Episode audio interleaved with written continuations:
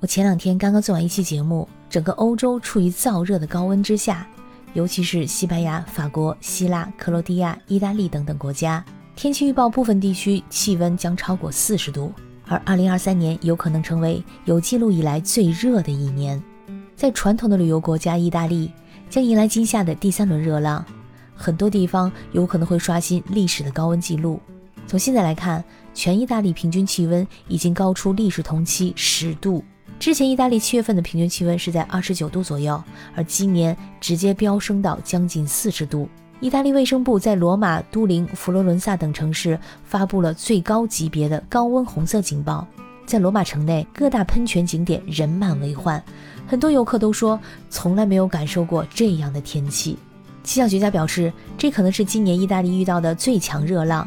很多地方最高温度有可能达到四十摄氏度，其中西西里岛的卡泰纳诺瓦市温度在七月十六号甚至飙升到了四十四点七度。这个城市曾在一九九九年达到四十八点五度的高温记录，被称为欧洲最热的城市。当地居民纷纷抱怨说，这里的树都快要给热死了，不开空调真的是没法活，天天开空调，电费都到四百欧元了。这四百欧元啊，大概是三千二百人民币左右。与此同时，今年夏天第三轮的非洲热浪正在入侵，这轮热浪威力啊将更加猛烈，足可以称之为热浪风暴。在之前呢，七月份罗马的平均最高温度呢是在摄氏三十度到三十五度之间，而平均最低温度在摄氏二十度到二十五度之间。罗马有一个赫赫有名的名称，叫做“永恒之城”，因为它是一个拥有悠久历史的城市，它的起源可以追溯到公元前八世纪。它是古罗马帝国的首都，拥有众多的历史遗迹和建筑物，一直以来都是文化和艺术的中心。它孕育了众多杰出的艺术家、文化家，还有思想家。罗马的法律、政治、艺术和文化对整个西方世界产生了深远的影响。罗马被描述为永恒之城，也反映了它在人们心中的形象。尽管时间流逝，世事变迁，但是罗马一直保持着它独特的魅力和吸引力，代表着持久不朽的价值观还有文化传统。所以，在这个旅游高峰期，罗马人满为患也不足为奇。最近，罗马的连日高温已经引起了国际上的不少媒体的关注。英国的媒体把这个永恒之城干脆称为“地狱之城”，并且写道：成群结队的游客摇摇晃晃地拥挤在闷热狭窄的小巷子里。罗马的鹅卵石路面早已热得发烫，警察已经默许人们用手捧起温泉里面的水降温，不过依然禁止进入温泉或者把脚伸进去。而罗马的一名报摊老板在接受英国媒体采访的时候说，他根本没有办法待在报亭里面，从来都没有这么热过。而一家酒吧的工作人员就说，太可怕了，顾客们都很烦躁，我们工作起来也非常的糟糕。可这么热的天气也没有阻止中国游客在欧洲买买买的步伐。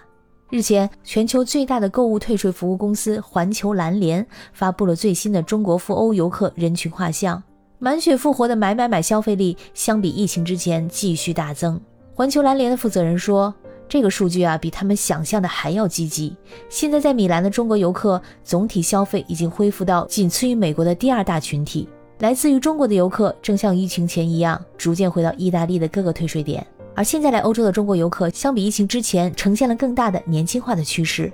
有百分之五十二的游客年龄小于四十二岁，而买买买也成为了吸引中国游客重新返回欧洲最重要的原因。有超过六成的中国游客表示啊，来就是为了购物，特别呢是对于购买时装、时尚类产品，他们表现出了非常大的热情。据统计，中国游客人均在时装和时尚类产品消费的金额达到了一千三百八十四欧元。相比二零一九年暴涨了百分之三十八，而总体平均每位游客购买奢侈品的花费也从二零一九年的一千八百九十欧元升到了两千五百八十四欧元。炎热没有阻止中国游客的脚步，但却阻止了环保者们。在两个月之前，罗马著名的许愿池旁就发生了一场闹剧，来自于气候活动组织最后一代的八名成员出现在许愿池的周围。向水池里倒入了木炭，而木炭很快在水中散开，清澈见底的池水中出现了大片大片的黑色。他们还跳进了许愿池，站在黑水中，手里举着条幅来示威，标语上写着“我们的国家正在死去”。